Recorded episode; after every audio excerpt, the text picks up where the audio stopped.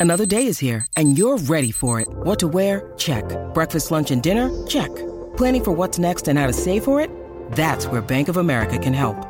For your financial to-dos, Bank of America has experts ready to help get you closer to your goals. Get started at one of our local financial centers or 24-7 in our mobile banking app.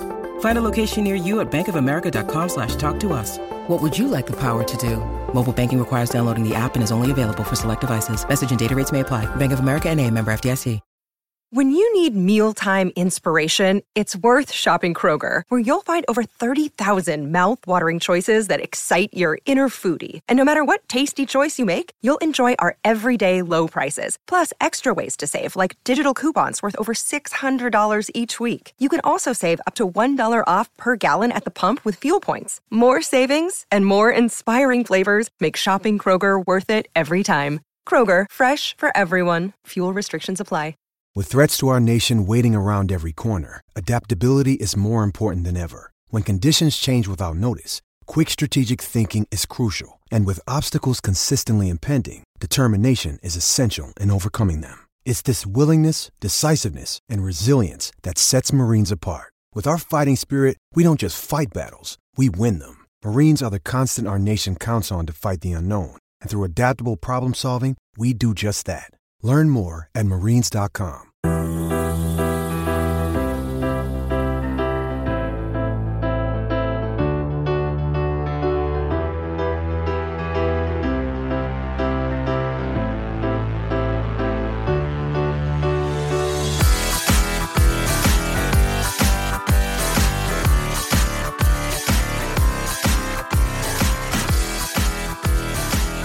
Welcome back to the Red Sox Precap Podcast, your podcast from the Over the Monster Podcast Network, where we recap the series that just ended, preview the series that's about to start for your Boston Red Sox.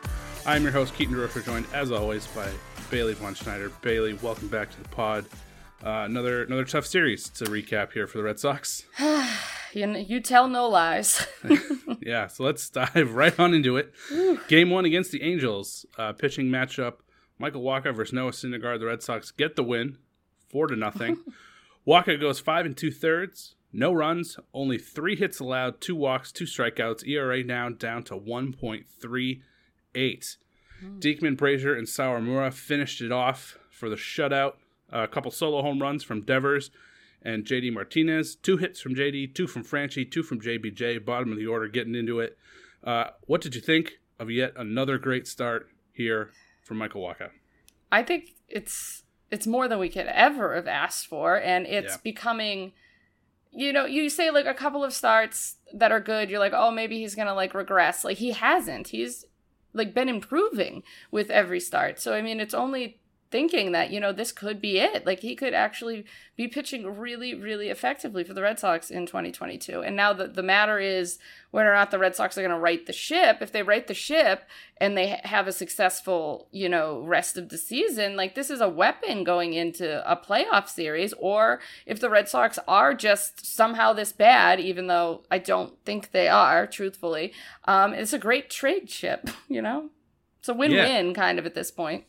Yeah, and this what was really impressive about this outing is even though the strikeouts weren't there, he still continued to limit the hard contact Mhm. and only allowed three hits, but allowed what was um, a surging offense coming into this. Really focused on uh, not giving up hard contact and timely placement of his pitches, and really drove them into outs, uh, and really controlled this game the whole way. hmm I have complete trust in him. Like Yeah. at my trustometer, Eovaldi number one, Wacha number two, Whitlock right there, number three, and then a huge gap Yeah. probably for the rest. But Mhm. uh, to have a solid three headed horse here for this pitching staff um, that I didn't think we were going to have until later in the season hmm uh, feels pretty good. Yeah, it is nice that there are encouraging aspects to, you know, how badly they've been playing. Yeah. And another positive note Red Sox as a team are second in defensive runs saved, second only to the Astros, and they're also second in the major leagues in UZR, uh, second only to Kansas City. And I feel like this has been um, really lost on the season so far because uh, their defense was a big focus of a lot of our podcasts last year and a lot of discussion on Twitter and everywhere else uh, because it was really bad last mm-hmm. year. Um, but given how the team has performed, it's been kind of lost in the overall results. But the defense of the Red Sox this year is significantly improved and actually really, really good and one of the best uh, team defenses in the game right now. Um, what do you make of the defense so far for this team? I I love how great it is. I mean, you take the best center fielder and you shift him to right, but because it's Jackie Bradley Jr., like he's gonna not even miss a beat, and he hasn't. And then we knew how great Kike was, and we've always understood that if Verdugo plays the corners, he's going to be effective. The one that's truly the biggest shock is how well Rafael Devers has been playing third base so far this season. Yeah, uh, surprisingly, there was two broken down by position uh, in defensive run saves. There was two positions where the Red Sox were negative. One was not a surprise, which was first base, and mm-hmm. one was extremely surprising, which was second base. Mm. Uh, second base as a team has been negative one defensive run saves, um, which I think we're expecting that to turn around. So yeah, I think it will for sure. Could definitely even improve on top of what it has been so far. so just wanted to make sure we had that note in there and talked about that positive for the Red Sox. I feel like just given how everything has gone the rest of the season for the team, that yeah. that was kind of getting swept under the rug, and that was a something they got a lot of play last year, and uh, wanted to make sure that their gains got some play here from us. So yeah, uh, no. now on to the bad stuff. Yes, exactly. So pivoting over to the the poop. Um, we have um, we have uh, game two was Whitlock versus Detmers. Um, you know, Whitlock once again very solid. They're stretching him out, so he went five innings, two hits, two earned runs. Once again, no walks because the boy does not walk anybody. It's incredible. Nine strikeouts. Uh, the Red Sox looked like they had this in the bag. They were one strike away from ending it, and then Diekman blows the save. Uh, which is always fun. And then Matt Barnes in the 10th just gets absolutely destroyed. Four runs, three earned, Sawamura comes in, adds two more runs. Um, it's I don't it's I don't really know what to make of this bullpen because we talked about how well it performed in game. I understand there's a volatility, but they played really well in game 1 and then they just completely blew it in game 2. And then the offense, there was the two doubles, three RBIs from Story. So maybe Story is sort of rounding that corner. I mean, still hasn't had his first home run yet, but they left 13 men on base. 11 of the 13, the top six in the order, are doing this. So it's it's truly still, I say it every time, I'm just baffled with how ineffective this offense has been this year. I mean, uh, that, but I mean, at least there's something good that came out of it, and I think that was Whitlock. I was once again very impressed. How how are you feeling about him in the starter role? Yeah, I mean, I feel great. Um, this I think was his deepest outing so far. The nine strikeouts. He started out, I think, having he struck out the side in the first, and then I think mm-hmm. um, two out of the three outs in the following inning. I mean, he was untouchable for basically the majority of his start. Um, before uh, they were able to finally string a couple uh, together right before he exited there. Mm-hmm. Um, but even so, the line is just it's so good, and he looks so comfortable as a starter too. Um, yes, it really just looks like exactly where he belongs and where he kind of should stay. It just the transition has been um, for him, I guess. So we'll get to the bullpen in a second. But the transition yeah. for him has been seamless. True, and, and that's Very exactly true. where he belongs. Um, as I mean, he's there.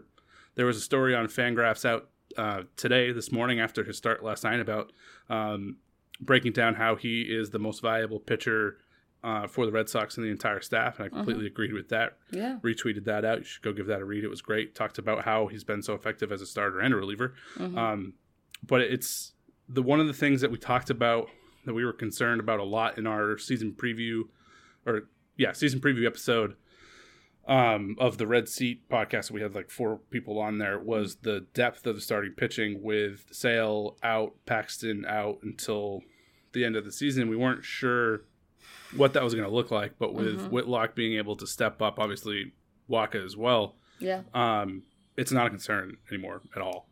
Um, and and he's a major major part of that. Yeah, absolutely. Uh, but I, I guess when we we speak to it, a big problem is we're thinking that maybe three or so wins they probably could have attained if he was in the pen, but I'm still very much a person that wants him starting. You know, it's it's really it's a really difficult decision and I feel like it's something that I go back and forth on, but I mean his stuff is just so good. He was always a starter in the minors. Like it's what I I wasn't foreseeing it happening now. I, I was thinking it was definitely gonna be a 2023 thing, but um, I don't know. I don't know. It's looking like they're keeping him in there, even though Cora has not given a definitive answer at all. Yeah, so that it just kind of reaffirmed that we really wanted that. Well, I say we, speaking for uh, myself and Jake, because we, we mm. talked about that on that that preview pod. Really wanted them to add another high leverage reliever. Yeah. coming into the season, and it didn't have to be a high dollar like Kenley Jansen style. Oh no, yeah. But there were so many um like even before the lockout there were so many high leverage relievers, eighth inning guys, uh, guys that had experience closing as well, like Yimi Garcia and Kendall mm-hmm. Graveman, uh, who would have been great options for this team to either uh, like set up for Whitlock if that was the role that they were going to be in, or mm-hmm. close in Whitlock's place if he moved to the rotation, and they didn't do that. Yeah. And now they're kind of just stuck with this carousel of scrambling to get to the end of games mm-hmm. and not being able to close them out. And I think although it sucks and you think that you probably do have three more wins if Whitlock mm. was there to close them out, I think you just got to kind of wear it cuz he needs to be in the rotation. Yeah. No, I agree. Absolutely. Moving on to game three, where things just got worse. uh, Rich Hill versus Shohei Ohtani. Uh, Rich Hill had another nice day. Five innings pitched, only one hit allowed, zero runs, one walk, six strikeouts. Uh, then Houck entered after and got shelled. Five hits, seven earned runs, and gave up his first home run allowed as a reliever. So that was fun. Uh, and that was a Fenway special. Um, Jared Walsh out in front of it, just poked it right around the Pesky's pole. So love to see it. And Kutter Crawford uh, entered and allowed another uh, solo home run after that in the eighth inning. Uh, Sox hits, uh, offense sprinkled, six hits throughout the game. Uh, never really able to string anything together. A couple innings, they were able to get a couple runners on, and then uh, immediately squandered with a double play or two. Uh, just a tough one to swallow. Mm-hmm. Uh, what were your thoughts on another really good start here from Hill? Yeah, I think that the last two have been really, really good. I mean, he it, it, has only been four innings and then five. I would love to see if they can get him, you know, the pitch count up a bit and get him into like the sixth. I, I don't foresee him being like a seventh inning guy. That would be incredible. But like if you could get six solid innings, like even five, five, one hit, zero runs, literally didn't walk to, like one person, six strikeouts. Like I, I feel like none of the starting rotation has truly let me down at all this season. It has been a bullpen issue, and it's been like if you're gonna fall Chaim Bloom for anything, and I am part of the Bloominati, I love him. I think he's doing great things. That's funny. Yeah. um, I just felt like he definitely did drop the ball when it came to this the bullpen for sure so far at least. And then i believe that the other thing um, is just not really having the best bench depth. You know so those are the things that we can fault him for. We can't fault him for um, you know this red sox like you six hits like sprinkled throughout the whole game. Like you cannot fault and Bloom for that. This is I, I don't know what the the actual issue is but it seems like it's a fundamental issue almost at this point yeah, they now have this. The Red Sox have this chilling trend here over uh, my count. My brief count here before we started was the last four series the Red Sox have dominated Game One, yep. dominated most of Game Two before losing in extras or a walk off, uh, and then losing Game Three um, in kind of a jokey, embarrassing way. Uh, for four straight series now, and this is I don't understand how you can outplay your opponent for the majority of a series mm-hmm. and then continually lose every single series. Like at some point, it, it needs to kind of catch up to them. Yeah. I'm not sure how they fix that, and I really feel like the, the, culprit has is probably the offense. It's probably an easy answer to that. The Red Sox offense right now yeah. has an 82 WRC plus on the season, which is third worst in the majors. How? So that's probably it. Yeah. if you score a couple more runs a game, it probably changes the entire dynamic of uh, the season and all of those series. Mhm. Um, yeah, I agree. and things look significantly different, and it's probably less pressure on the bullpen. Probably has that trickle down effect throughout there. And this offense is like we talked about it on the last the last recap. It is too good to be this bad, and it's going to turn around. But it's going to get to the point of like, uh, okay, when is it going to happen? Yeah. It's when is it gonna happen? Like truthfully. I know, I know. Uh, I'm hoping that uh, that uh, you know Trevor Story had that potential you know breakout game, but followed that up today with uh, a golden sombrero. Uh, oh, look at that on Cinco de Mayo. How Not e- fitting. Not exactly when you want to break out a four strikeout game, Ugh.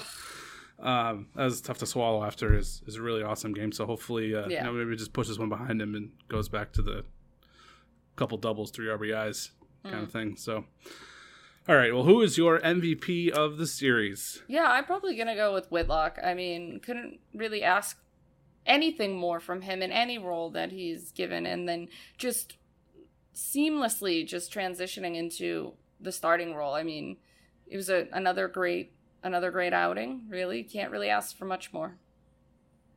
Agreed. That was my Mhm. pick as well. Continues to kill it. Yeah, absolutely. All right.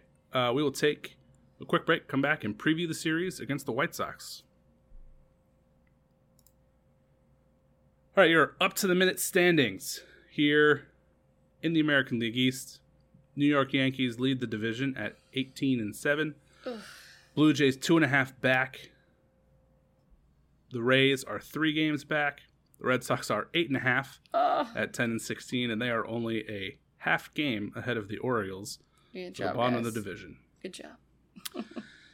Now welcoming the White Sox to town, who are 11 and 13 and third in the AL Central.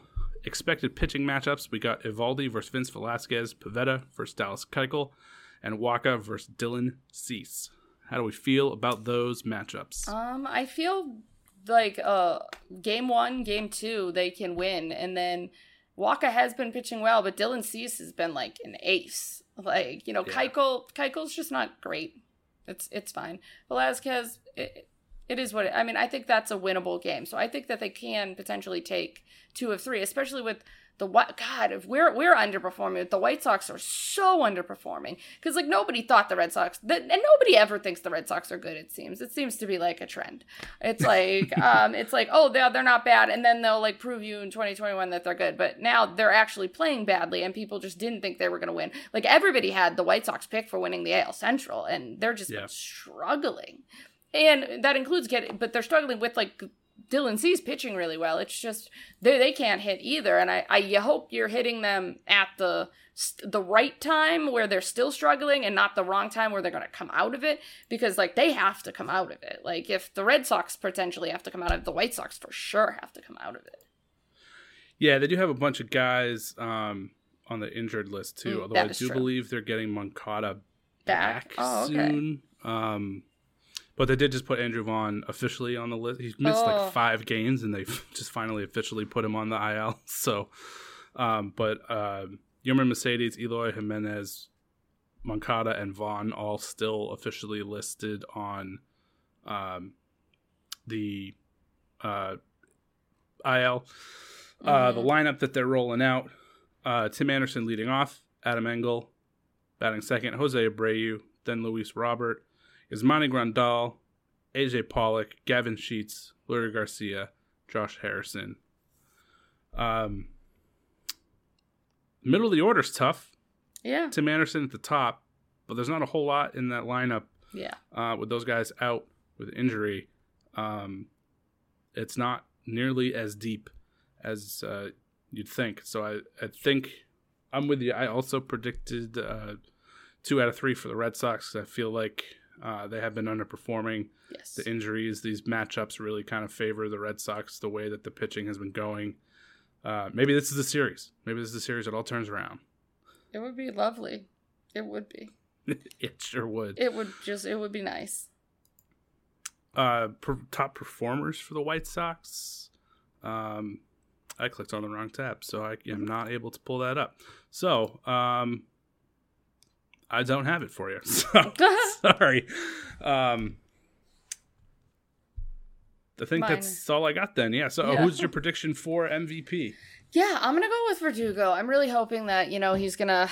I don't know. He's got to lift the ball more. I'm just. I'm expecting. I mean, he he came out of the gate hitting extremely well, and it's just. I know the lot. He's seemingly been very unlucky. I'm really hoping that this could be like a really good series for him. Yeah, I went with Devers. Mm. Um, we keep giving. I mean, the pitching has been really good, so that Yeah. it's not like it's not deserved that we keep giving MVP to the pitching. I just Mhm. would love to give MVP to a hitter because then that means that they actually scored runs and it happened. Yeah. So it's it's Devers has been hitting uh, well over the last two series, It's kind of um, stringing things together. Was able to get a couple dingers, so I feel like he's starting to put things together. Maybe that starts to trickle out throughout the rest of the lineup, and he keeps that going. And maybe we're talking about, uh, you know, the tone of the next pre-cap. Maybe it's a little different than the last. It would four. be. It would be lovely. It would be absolutely lovely. yeah. Mhm. All right. Well, thanks for listening. That is going to do it for this episode.